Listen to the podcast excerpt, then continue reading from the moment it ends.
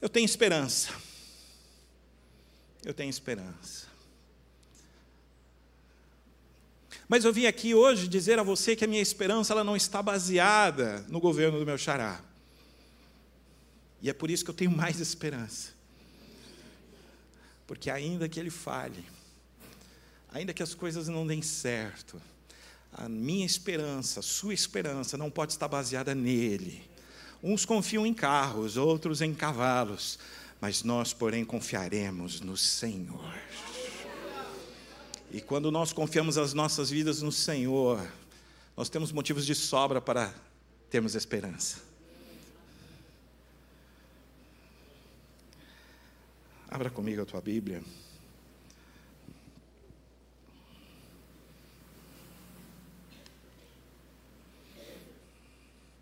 No livro do profeta Jeremias,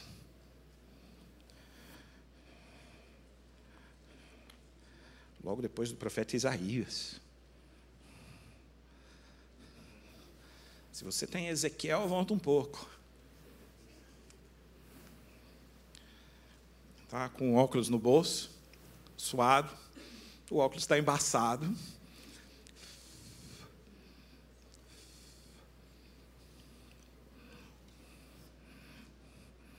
Jeremias capítulo 29. Quero ler com vocês, rapidamente, 14 versículos. Ah, querida, muito obrigada.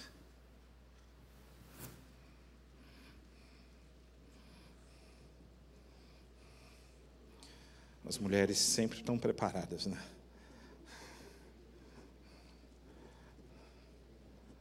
Achou? Jeremias 29. Diz assim: são estas as palavras da carta que Jeremias, o profeta, enviou de Jerusalém ao resto dos anciãos do cativeiro, como também aos sacerdotes, aos profetas e todo o povo que Nabucodonosor havia deportado de Jerusalém para a Babilônia e depois que saíram de Jerusalém, o rei Jeconias, a rainha mãe, os oficiais, os príncipes de Judá e Jerusalém, os carpinteiros e ferreiros. A carta foi mandada por intermédio de Elasa, filho de Safã, e de Gemarias, filho de Uquias, os quais Edequias, rei de Judá, tinha enviado à Babilônia, a Nabucodonosor, rei da Babilônia, e dizia: Assim diz o Senhor dos exércitos, o Deus de Israel, a todos os exilados que eu deportei de Jerusalém para a Babilônia. Edificai casas e habitai nelas, plantai pomares e comei o seu fruto, tomai esposas e gerai filhos e filhas. Tomai esposas para os vossos filhos e dai vossas filhas a maridos, para que tenham filhos e filhas.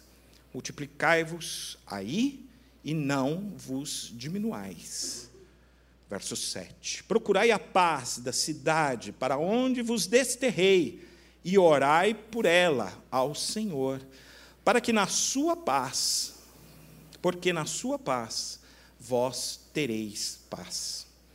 Porque assim diz o Senhor dos Exércitos, o Deus de Israel: Não vos engane os vossos profetas que estão no meio de vós, nem os vossos adivinhos, nem deis ouvidos aos vossos sonhadores que sempre sonham segundo o vosso desejo.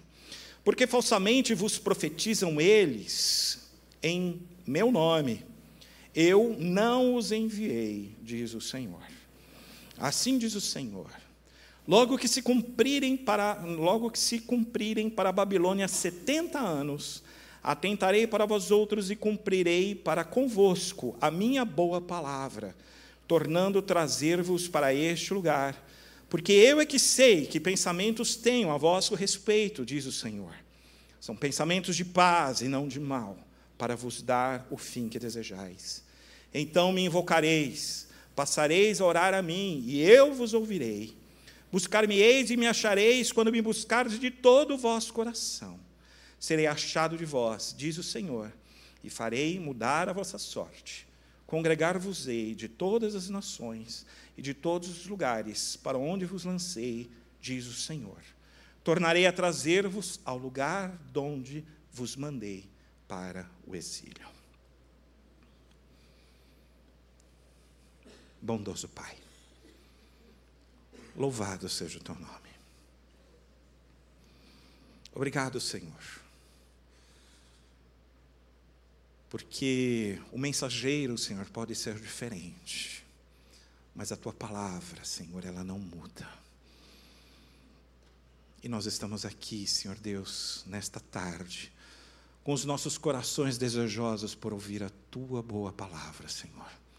Fala conosco, fala ao nosso coração, dá-nos a compreensão das tuas coisas. Te pedimos isso em nome de Jesus. Amém texto que nós lemos nos fala a respeito de uma profecia que foi entregue a Jeremias, para que Jeremias pudesse entregar esta palavra a um povo que estava em cativeiro na Babilônia.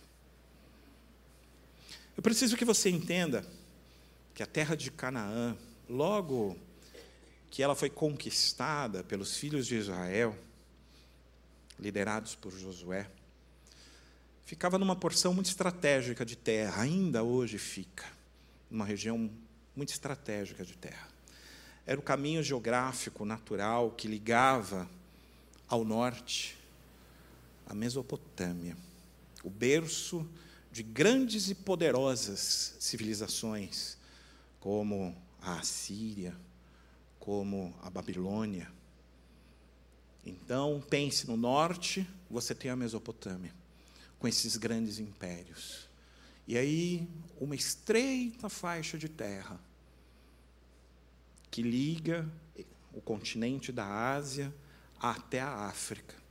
E lá na África nós temos outra grande potência, o Egito, que sempre foi uma grande potência nos tempos bíblicos.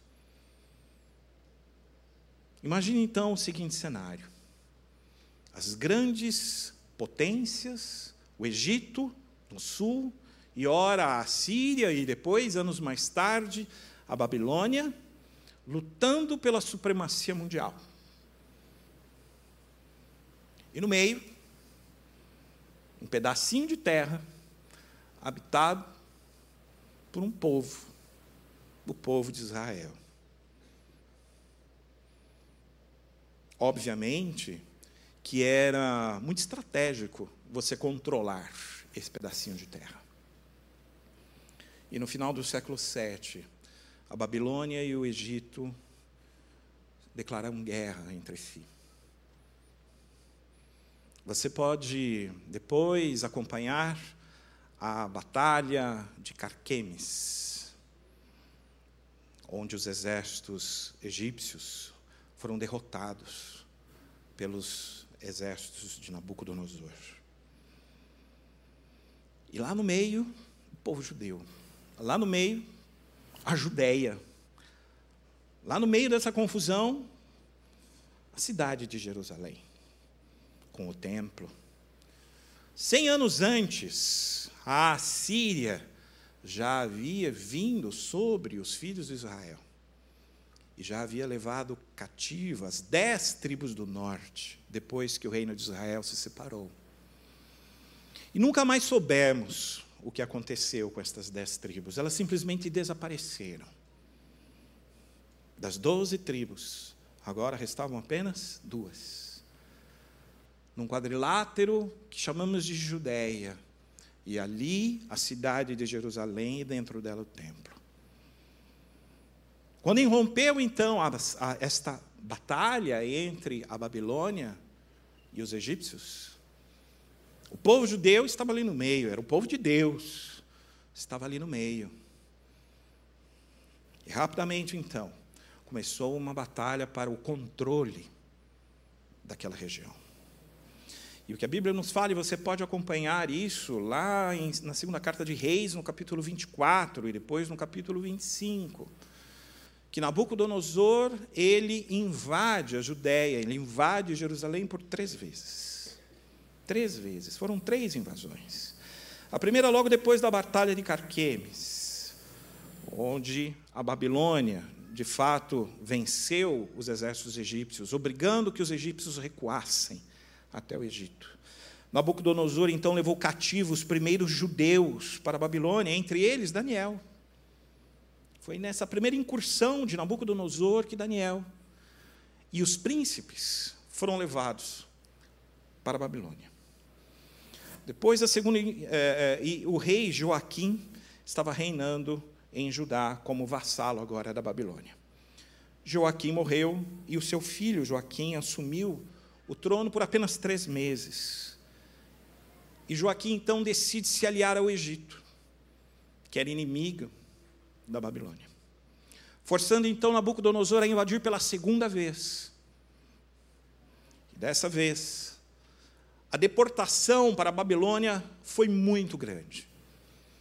Muitos judeus, o grosso do povo, todos os artesãos, todos os que ali tinham algum é, ofício, todos foram levados para a Babilônia nessa segunda invasão.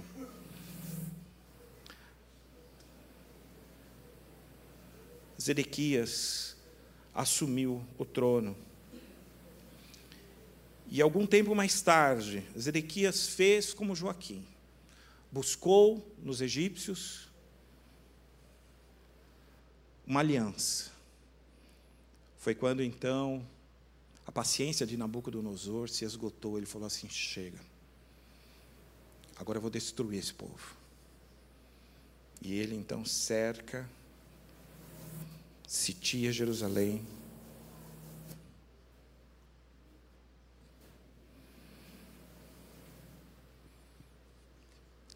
Destrói a cidade de Jerusalém, destrói as portas da cidade, derruba suas muralhas e queima o templo. Aquele templo de Salomão, aquele onde a glória de Deus havia se manifestado de uma forma tremenda. Obrigado, pastor. Tudo agora estava destruído. E a palavra de Deus fala que apenas as pessoas mais pobres permaneceram na terra. Apenas elas. As pessoas agora, grosso dos judeus, já não estava mais na sua terra. Agora estava numa terra estrangeira, agora estava na Babilônia. É isso que nos conta. Segunda Reis. E logo após a terceira invasão, inicia-se uma disputa entre os próprios judeus para que eles identificassem quem seriam o legítimo povo de Deus: os que foram para o exílio na Babilônia ou os que ficaram em Judá. Quem agora seria chamado como o povo do Deus Jeová? Os poucos remanescentes que permaneciam na terra ou o grosso do povo que havia estado agora foi deportado, melhor dizendo, para a Babilônia. E por que esse interesse? Por que essa disputa? Exatamente em função do cativeiro assírio, que havia acontecido cem anos antes. Porque quando as dez tribos foram retiradas, no seu lugar, no lugar do povo original, do povo judeu, das dez tribos que foram espalhadas pelas nações, gente de outras nações foram colocadas ali na capital do Reino do Norte, em Samaria, e deste caudilho de povos e de costumes, que também se misturaram a alguns judeus que também permaneceram no cativeiro assírio, surge o povo dos samaritanos que não era bem visto pelos judeus, porque eram vistos como um povo misturado, um povo que não era puro. E agora que o povo do sul foi deportado, quem são os filhos de Deus? Quem são o povo de Deus? Os que ficaram ou os que foram deportados? E então, Deus dá a Jeremias uma visão.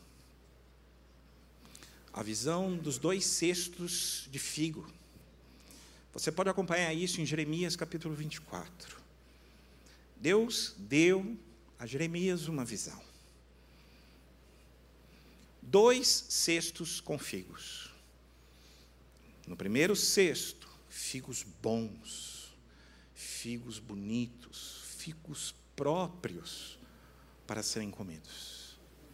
E no segundo cesto, figos feios, que não eram bons para serem consumidos.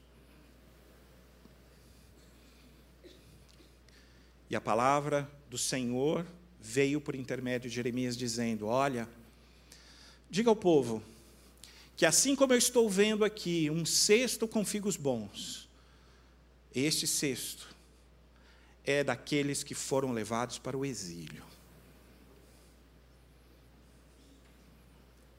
Eu me agrado deles. Eu tenho uma aliança com eles. Eu me manterei fiel à minha promessa para com eles. E ele diz mais ainda: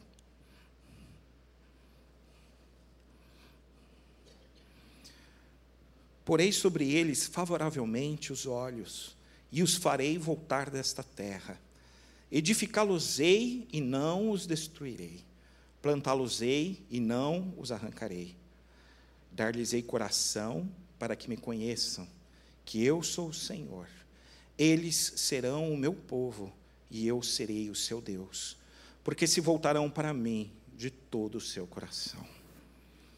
Deus havia escolhido como seu povo o povo que ele mesmo havia mandado em exílio para a Babilônia.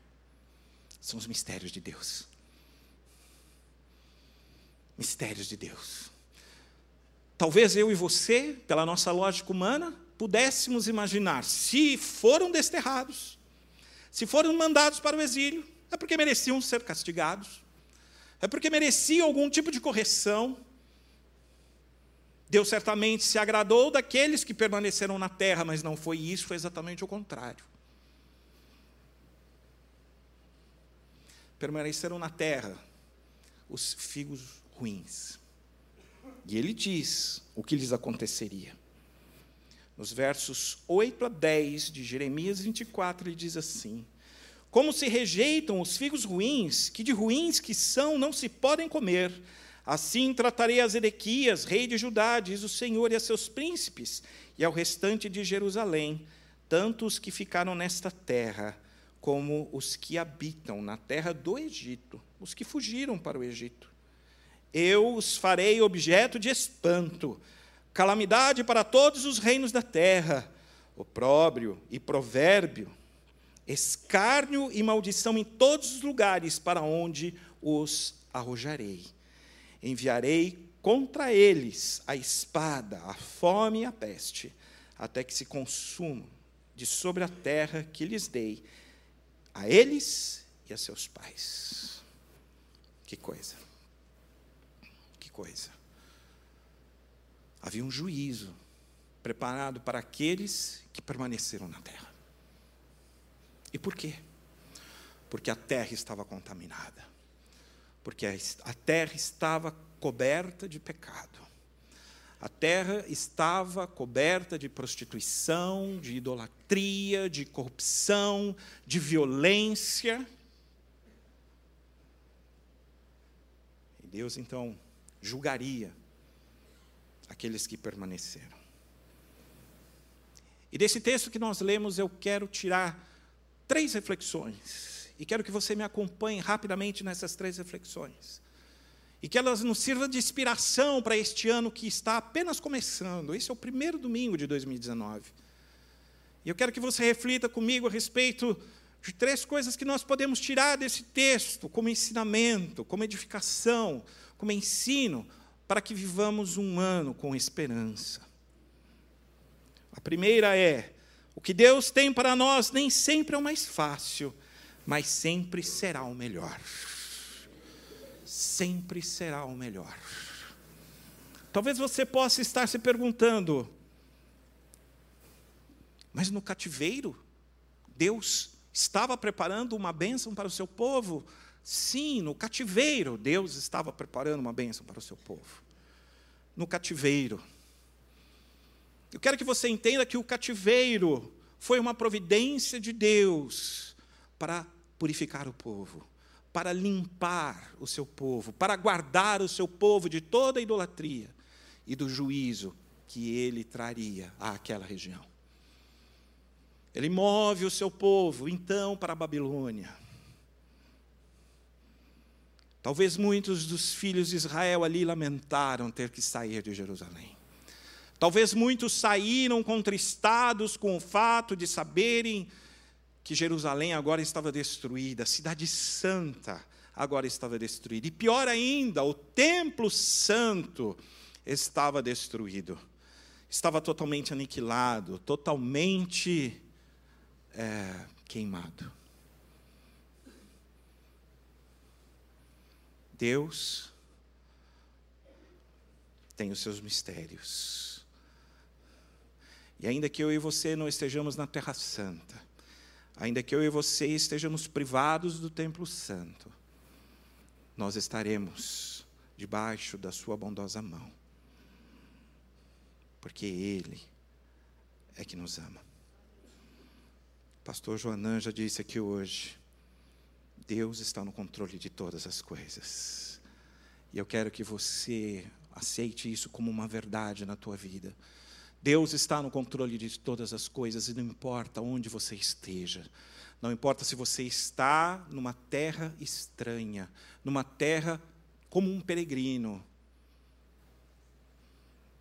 As mãos do Senhor estão com você. As bênçãos do Senhor estão com você. Eu quero que você reflita um pouco sobre a tua condição de peregrino, sobre a minha condição de peregrino.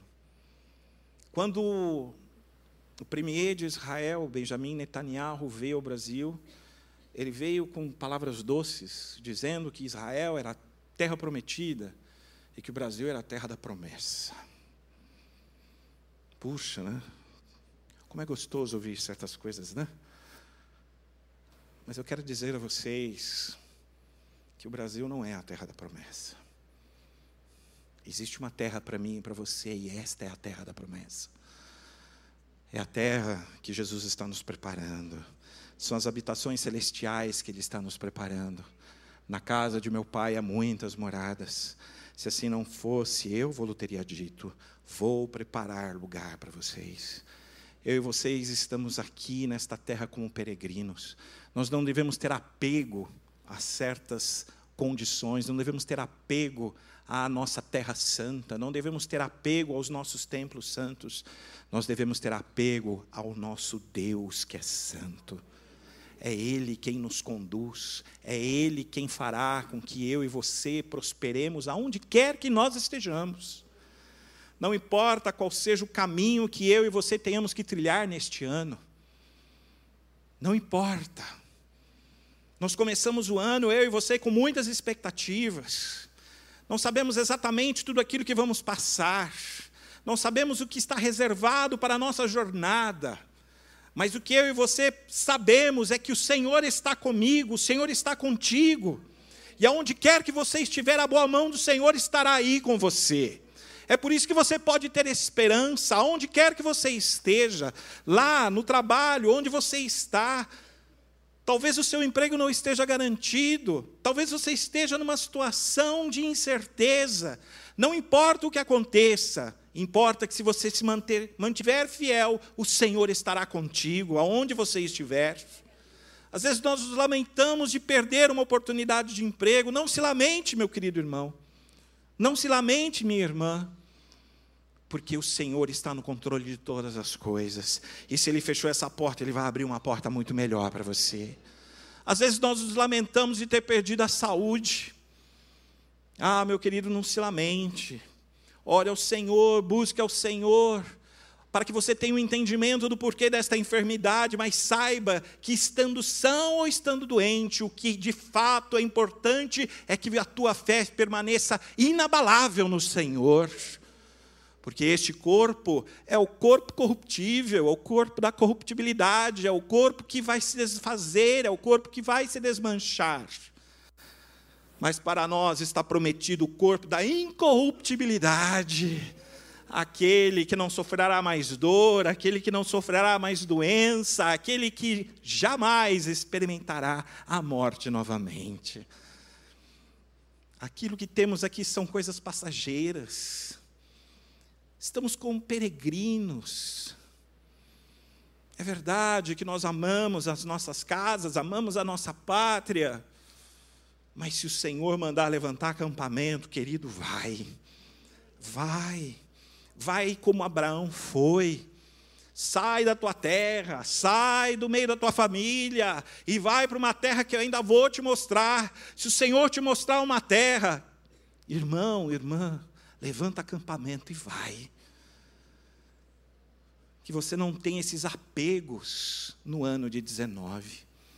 Que não seja o teu emprego, que não sejam as situações normais e corriqueiras da vida, mas que, sobretudo, a tua esperança sempre esteja no Senhor, porque aonde quer que você estiver, a mão do Senhor estará aí para te abençoar, estará ali para te guiar, estará ali para fazer com que as coisas aconteçam.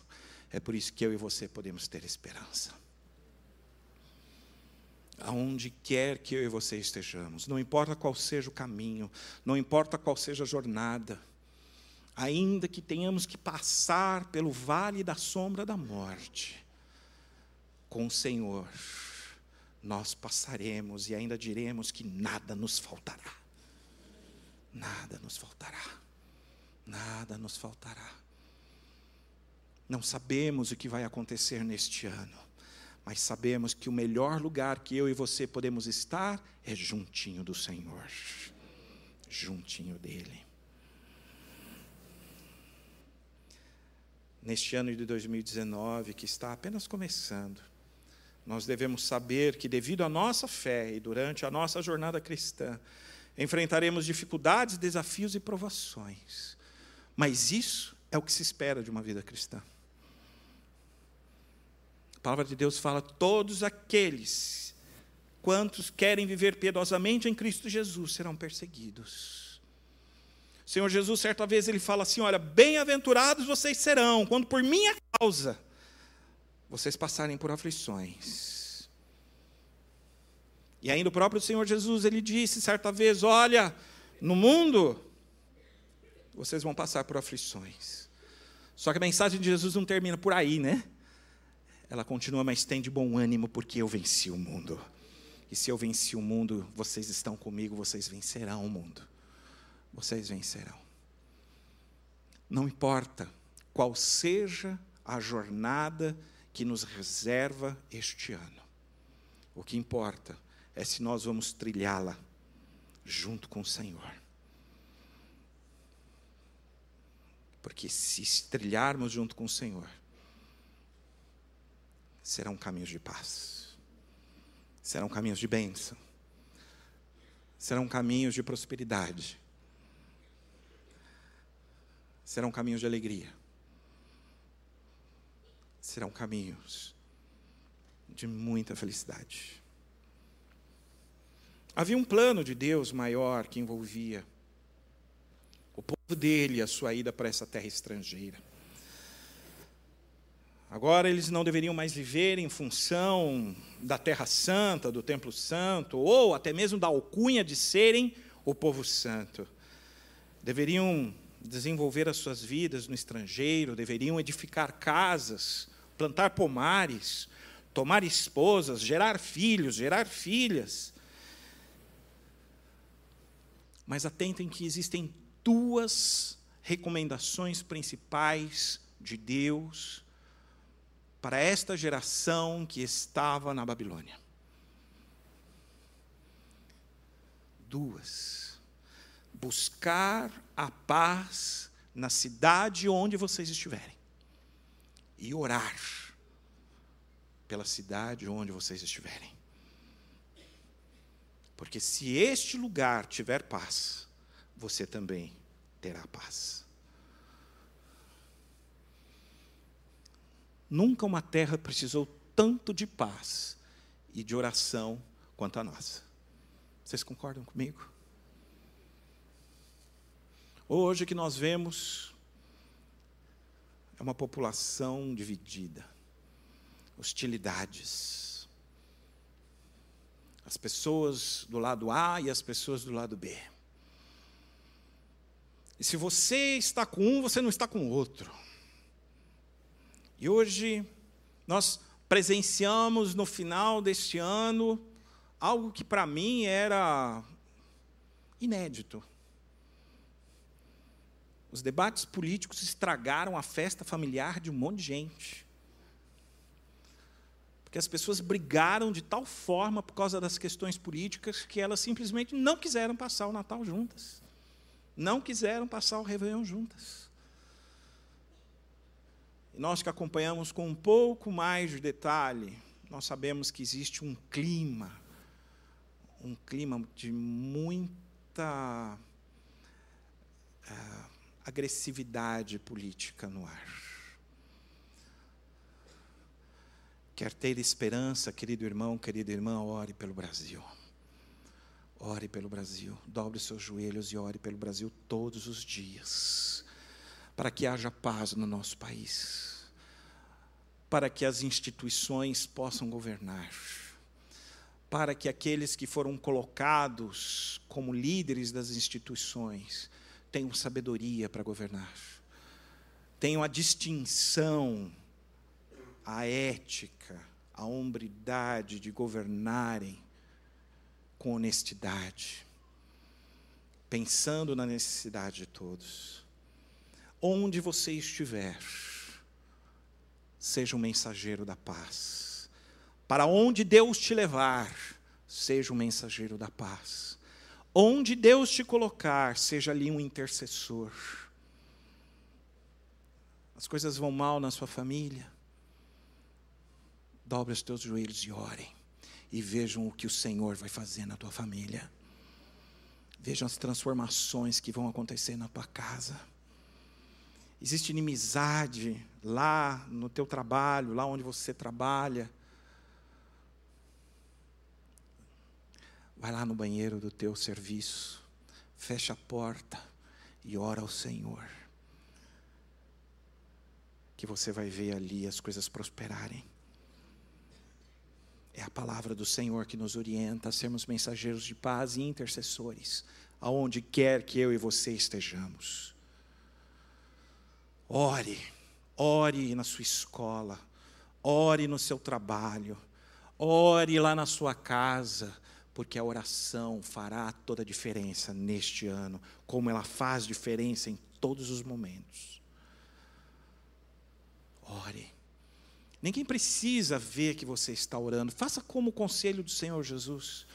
Você, quando você quiser orar, vai lá no teu quarto, fecha a tua porta e em secreto ora ao Senhor. E o Senhor que te vê em secreto te recompensará. Nós não precisamos ser como os grandes religiosos que ficam de pé nas praças orando, batendo nas Bíblias. O que Deus deseja de mim e de você é que nós sejamos intercessores nesta terra onde Ele nos colocou.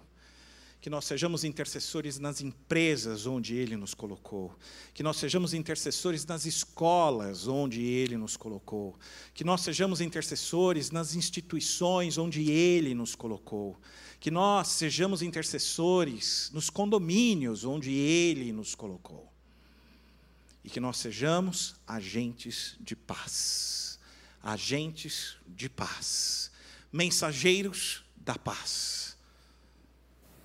Olha, o que você acha daquele vizinho, daquela vizinha, porque você não concorda comigo que aquilo é um absurdo? Olha, que tal nós orarmos agora, para que todo o problema seja resolvido.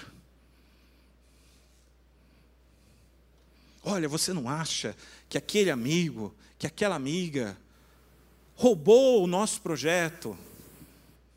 Olha, o que eu acho que nós devemos orar para que onde está faltando ética, onde está faltando honestidade, que tudo seja suprido por Deus e para que haja paz aqui na empresa. Torne-se um intercessor aonde Deus te levar. Torne-se um mensageiro da paz aonde Ele te levar. E 2019 vai ser um ano de muita prosperidade na tua vida. Sabe por quê? Porque Ele vai trazer a paz. E você vai usufruir da paz que Ele trouxera aonde você estiver. Desde o início do cativeiro, desde o primeiro dia em que o povo foi mandado a uma terra estranha, Deus já havia lhes confiado preciosas promessas. Promessas maravilhosas. Vejam o verso 11. Eu é que sei que pensamentos têm a vosso respeito, diz o Senhor, pensamentos de paz e não de mal, para vos dar o fim que desejais. o Senhor só tem pensamentos de paz para mim e para você. Propósitos de paz, propósitos de coisas boas. Não pensamentos, não propósitos maldosos, mas de paz. Aonde você estiver, a paz do Senhor, literalmente, estará com você. Veja o verso 12. Então me invocareis, passareis a orar a mim, e eu vos ouvirei. Quantos aqui precisam ter as suas orações ouvidas? Eu também preciso. Existe uma promessa para mim e para você neste ano de 19 se nós mantivermos as nossas vidas em santidade, se nós formos os mensageiros da paz e os intercessores do Senhor, nós oraremos e Ele ouvirá a nossa oração. Ele ouvirá a nossa oração. Veja o verso 13. Vocês me buscarão e me quando me buscares de todos os todo o vosso coração. Não é o que eu e você desejamos nesse ano de 19? Buscarmos a Deus e encontrá-lo. Termos experiências maravilhosas com Deus. Buscar o bom conselho de Deus para fecharmos aquele negócio. Buscarmos o bom conselho de Deus para uma decisão que precisamos tomar buscar a face do Senhor para tomar aquelas decisões difíceis que precisaremos tomar ao longo do ano, buscar a face do Senhor para que possamos nos fortalecer para as batalhas que vamos enfrentar. Mas nós vamos buscar ao Senhor neste ano e nós o encontraremos, aleluias nós o encontraremos. Veja o verso 14. Serei achado de vós, diz o Senhor, e farei mudar a vossa sorte. Congregar-vos-ei de todas as nações e de todos os lugares para onde vos lancei, diz o Senhor, e